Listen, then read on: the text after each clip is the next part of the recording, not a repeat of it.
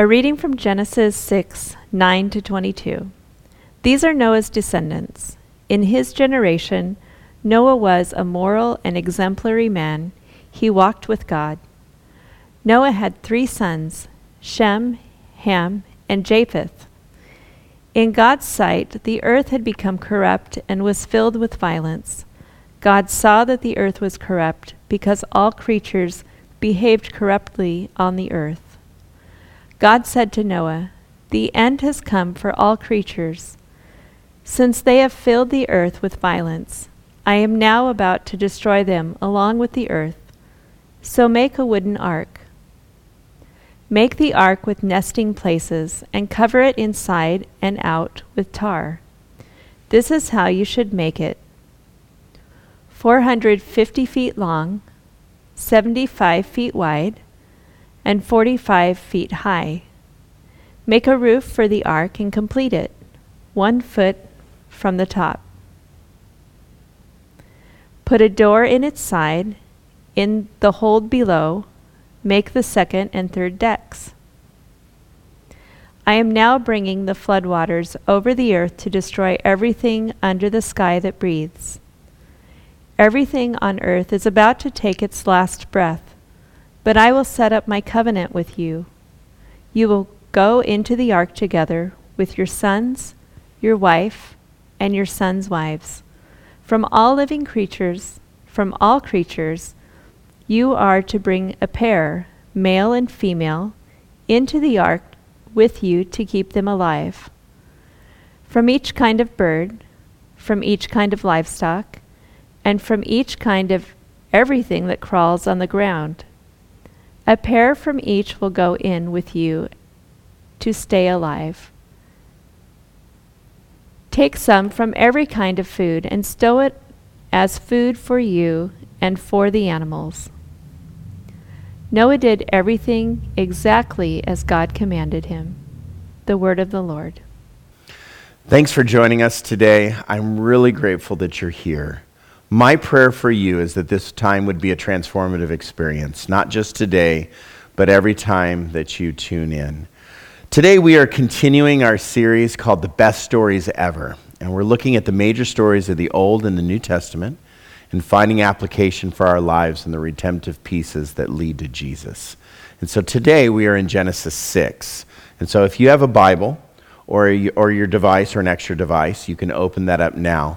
And I want you to work through this chapter with me and see what they said just thousands of years ago and what happened then and how it relates to our lives today. I believe that we all need models. We all need mentors. We all need leaders in our life. Someone that can show us how, to show us the way. They could be historical figures, they can be real life figures. We all need models in our life. When you look at the book of Genesis, you see that some of these people in their lives, they were driven by God's purpose. They were models for our life in how to live. We can live looking and how we can live looking at their lives. So today we're looking at one of them, and his name is Noah. And Noah is an infamous and famous figure in the Bible, but we're going to look at how God's purpose became a great power in his life. Noah's life is one of those great examples and a model for us of motivation and faithfulness and faith. And honestly, what could motivate a person to build an ark? What could keep somebody faithful in all of those years to build an ark and to do something that he didn't even know what really he was doing? So, the evidence of the Bible says that it took about 100 to 120 years for him to do this what motivates a person and what keeps a person faithful for a 120 year project. I mean, it's hard for me to be faithful to a two week project, right? Let alone 120 years. So there had to have been an incredible faith, an incredible motivation and faithfulness in his life. So Noah shows us that there's like a, a secret to life basically living in God's purpose, it is no secret, to be able to survive the disasters of the age. And that's the kind of life that he lived. He lived a life of faith and a life living of purpose, and that's the life that won. That's the life that wins. That's the life that I want to have, is one that is truly motivated by the purpose of God. So in Genesis 4, if you go back, we're going to be in Genesis 6, but I want to just cruise back to Genesis 4 a little bit. Here's a brand new world, brand new opportunity. Just the world is their oyster, basically. Very few people in it. And you could be whatever, wherever you wanted in this, in this life of that, of that time. And somehow, with two brothers, we get our first murder, right? So we just saw the Garden of Eden. We saw how that story unfolded. God said it was good, and then they made some choices to eat the fruit, and now we're living this result, and they were living that result. And right there, we see that basically humanity then just escalates to, to evil. And so in Genesis 6 5, it says, The Lord saw that humanity had become thoroughly evil on the earth, and that every idea in their minds thought up of was completely evil. So they go from God looking at the garden saying it's good to even their thoughts are completely evil. So I would say that that breaks the heart of God, honestly. God looks at this world when we have gone so far away. And I would say that he has great sorrow. And there's great tragedy in this story. Yet, it's not the end of the story, we know. And there's this one person who makes a complete, incredible difference because he lives out the purpose of God in his life. He was the one that was able to show the way, to make the difference. And Noah was asked to do things by God that were so incredibly absurd that people would have laughed at him. But if you take a look and a second look at the passages, you'll see wow, that's, that's a lot of faith. That's an example, that's a model, that's a person to follow in their footsteps. So I have a longing in my life to be like some of the characters in the Bible, at least a portion of their character, of the characters in the Bible. And there's a longing to have that kind of faith that Noah would have, that kind of faithfulness, that kind of tenacity, that kind of perseverance and endurance in his, his life. So that's what we're going to do today. We're going to look at the story of Noah, and we're going to learn how to have that kind of faith.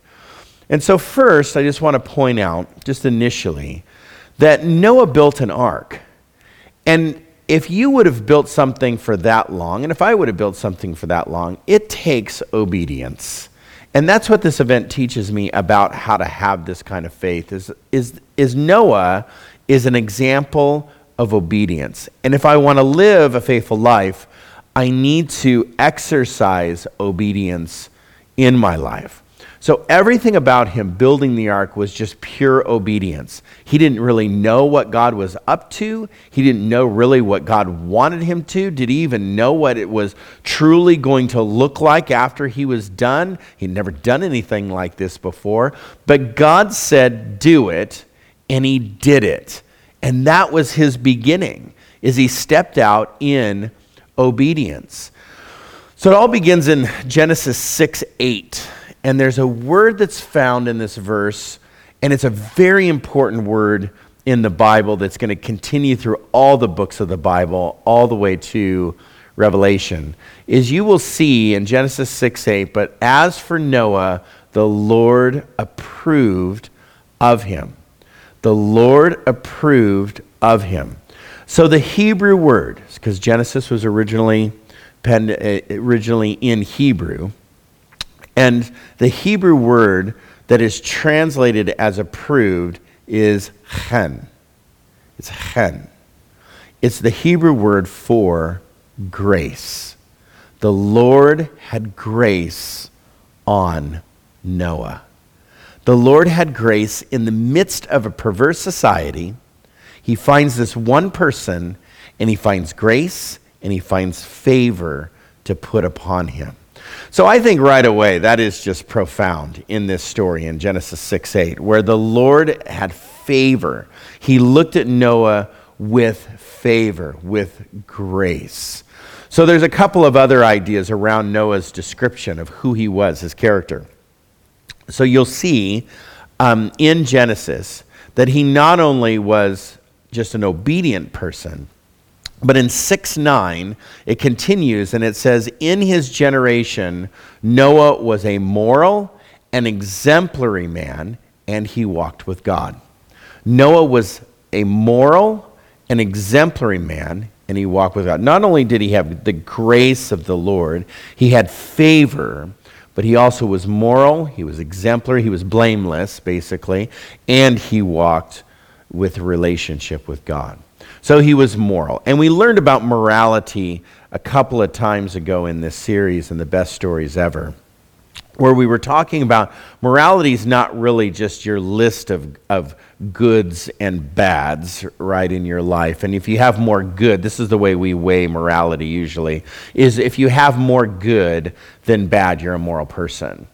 Um, and if you have more bad than good, then you're an immoral person.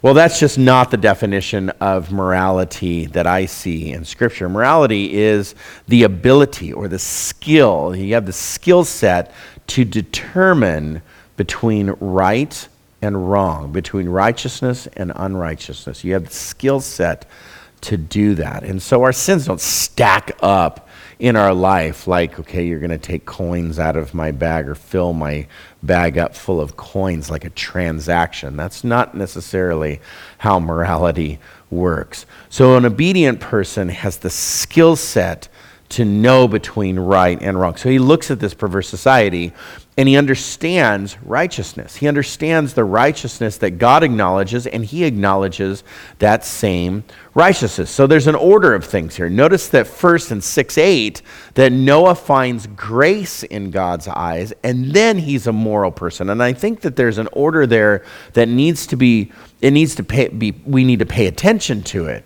Because righteousness means that I'm in right standing with God I have a right relationship with God, and then right actions come out of that right relationship.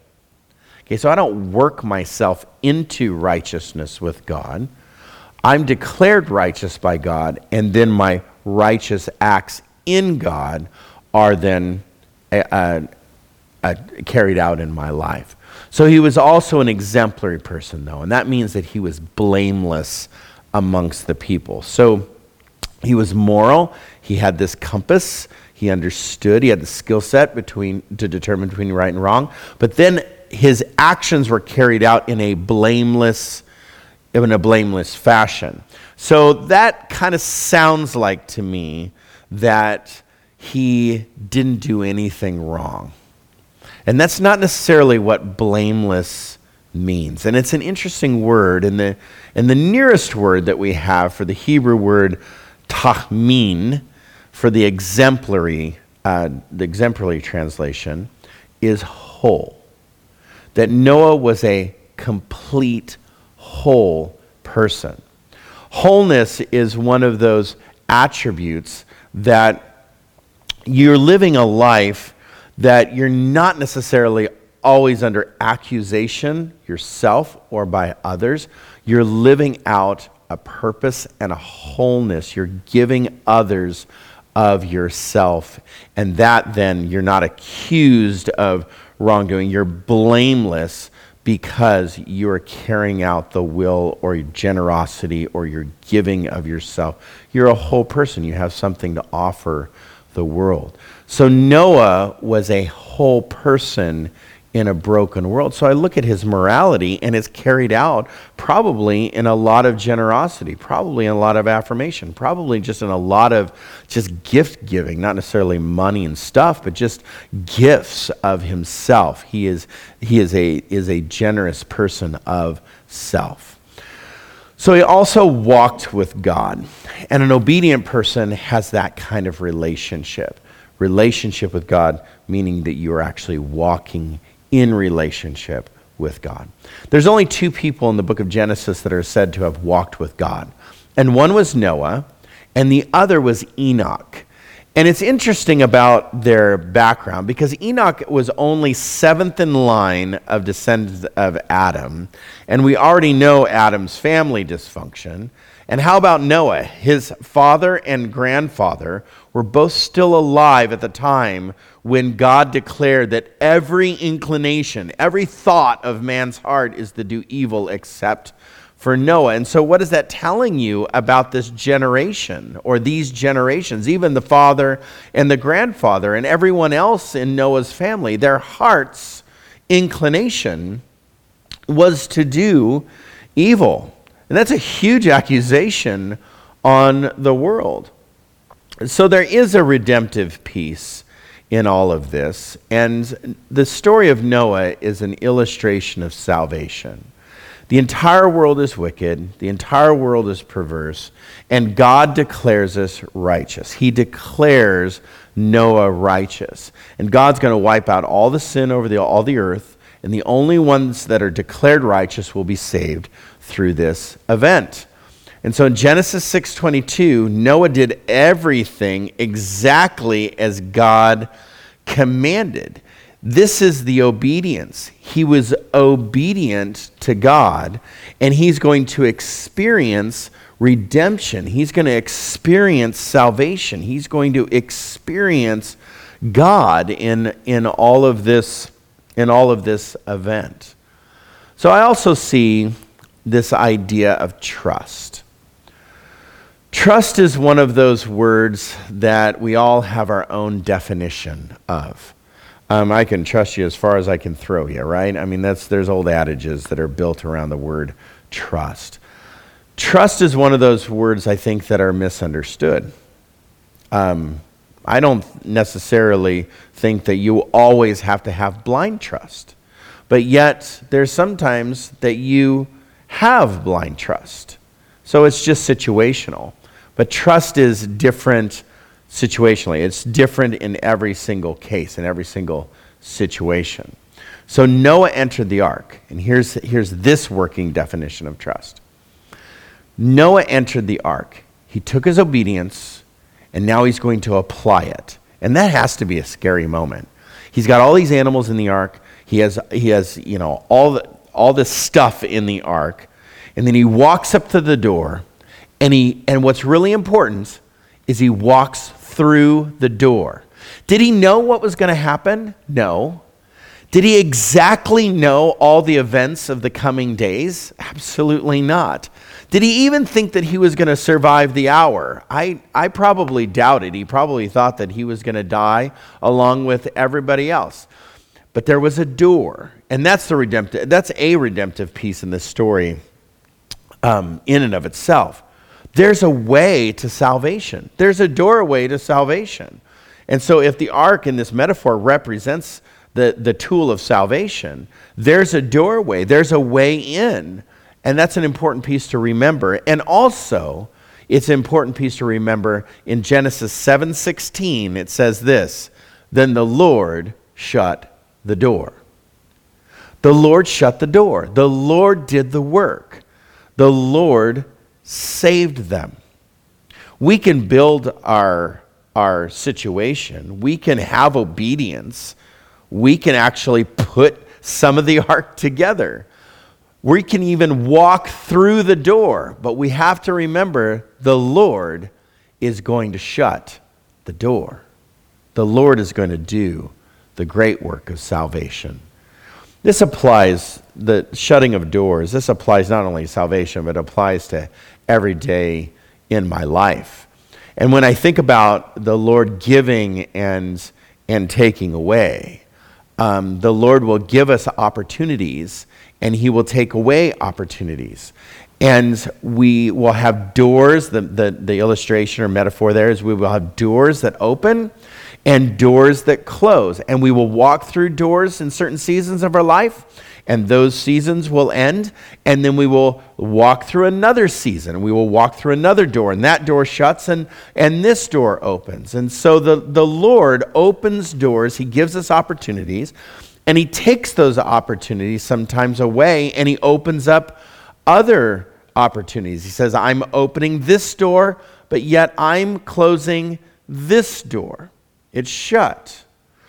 And that's, that's, a, that's a great metaphor. That's a great idea. And it's scary sometimes when we are leaving one journey and entering into another leg of, a, of another journey, and God opens another door and shuts this door. But I can promise you, I can promise you this. As the Lord is opening doors and shutting doors in your life, it is hell in the hallway. It is hell in the hallway we many times don't understand what's happening next. I mean, we might have an idea or somewhat of a plan, and we might have gotten used to this plan over here, but this is now over, and now I have to walk over here. That, even that transition of leaving something that you know and going to something that you don't know, that transition, just that walk across the hallway, it's hell in the hallway.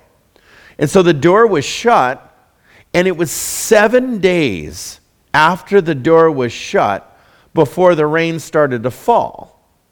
Think about those seven days.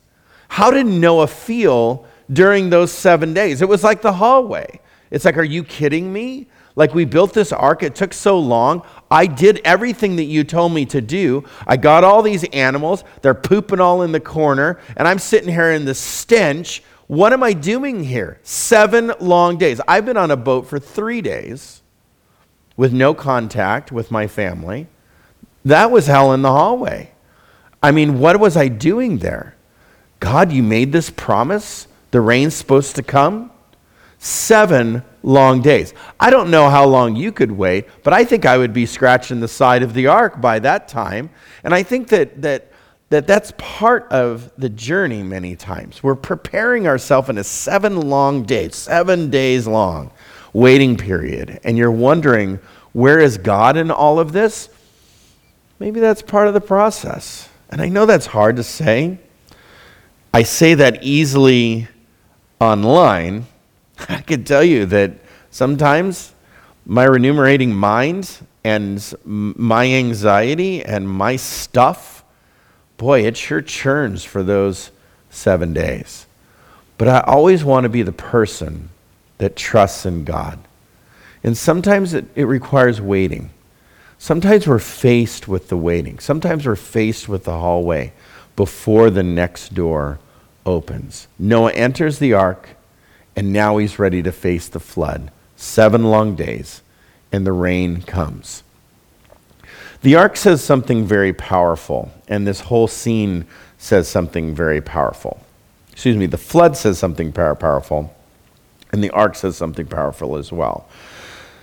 The flood says that sin is very serious. It's serious business. It breaks the heart of God. And sometimes we take it lightly and we, we just are kind of apathetic towards sin. And it, but it's serious in the heart of God. It's serious matters with God and with people. Sin breaks relationship with people. It breaks relationship with creation and it breaks relationship with people. We need to take sin seriously, just like God takes sin seriously. But we also need to take something else seriously. Is the ark represents grace. The ark represents salvation. The ark represents mercy. It represents love. It represents God's goodness. And we need to take that seriously as well. Is God is merciful, he's gracious, he's kind, he is savior, and he wants to save you. So in Genesis 7 5, God did everything, even the seven days, even the waiting through the rains, even the flood. And if you think about all that he did, the entirety of all he did, it not only shows his obedience and, and, and his ability to be tenacious during that time, it showed his trust where he was willing to go through this process, not even knowing really what the end result exactly was going to look like. But yet, it shows his faithfulness through the whole thing. How many days was he on there and his family? I mean, 40 days and 40 nights, right? 40 days and 40 nights is, is just the beginning. The Bible says that after Noah got on the ark, the flood started on the 17th day of the second month, and Noah got off the ark on the 27th day of the second month. Let me say that again. Noah got on the ark, and, and, the, and the flood started on the 17th day of the second month. And Noah got off the ark on the 27th day of the second month. If I calculated that right, which I did, that's a year. He was on the ark for a year and 10 days. And then I just said he was on the ark for seven days prior before the rain started. So that adds up to Noah being on the ark for a while. Exactly 375 days. 375 days of obedience, 375 days of faithfulness, 375 days of trusting. After 120 years of faithfulness and trusting and obedience. 121 years of full trust of the Lord with one specific event in mind. So I would have to say at this point that sometimes that just shows me that faithfulness is not easy. Faithfulness isn't fun a lot of times. Being in the midst of the storm, being in the hallway, being in open and shut doors, uh, building something and people are mocking you at every level and worrying about the future and the waters that, could, that, that are coming and, and doing it anyway and, and, and being obedient to God anyway. That's not fun.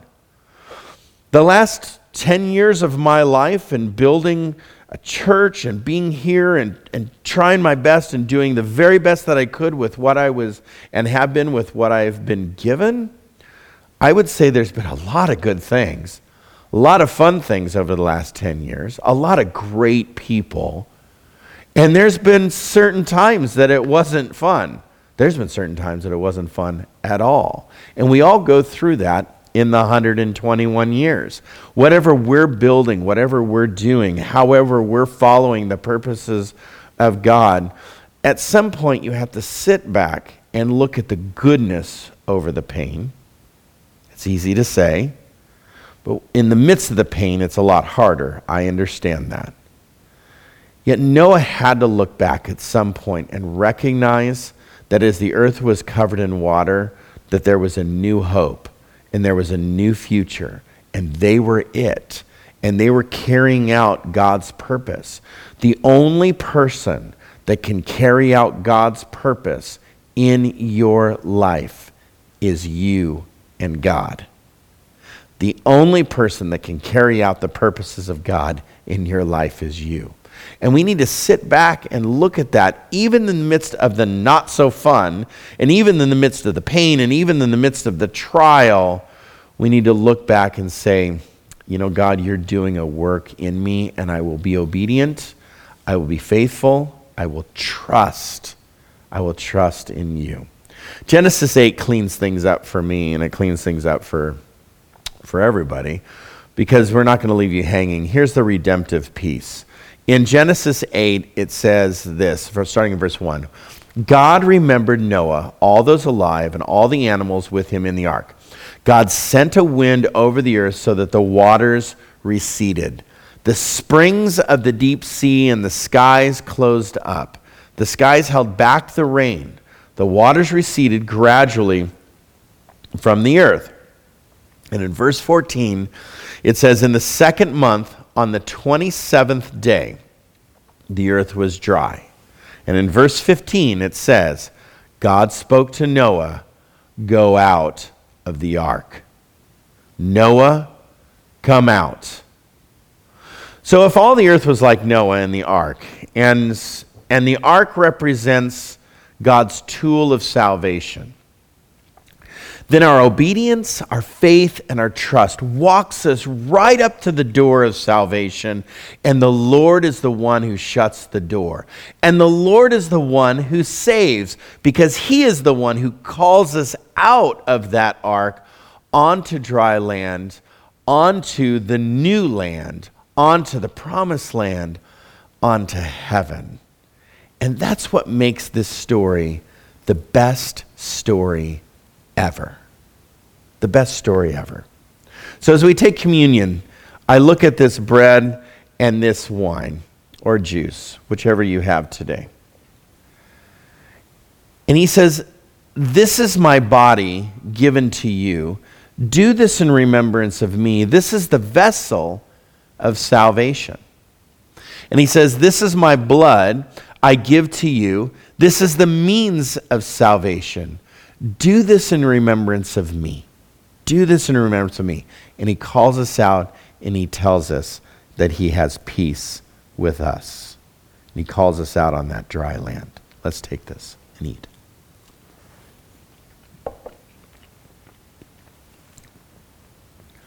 Lord, thank you for this story of Noah, this story of faithfulness and trust and obedience.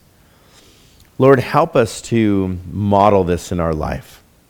You call us to great things. Lord, help us to follow. Help us to build what you want us to build, even though we don't know the future. Help us to walk with you closely in relationship as we are obedient, Lord, in your purposes. Lord, thank you for salvation. Thank you for the picture of salvation in Noah and the ark. And thank you for salvation in Jesus. So, Lord, I just pray, Lord, that we can live like this character of Noah, that we can live with, with that wholeness, that we can live, Lord, with that generosity and that love and that giving back, and that we can live in favor of you. Lord, we love you. In Jesus' name we pray. Amen.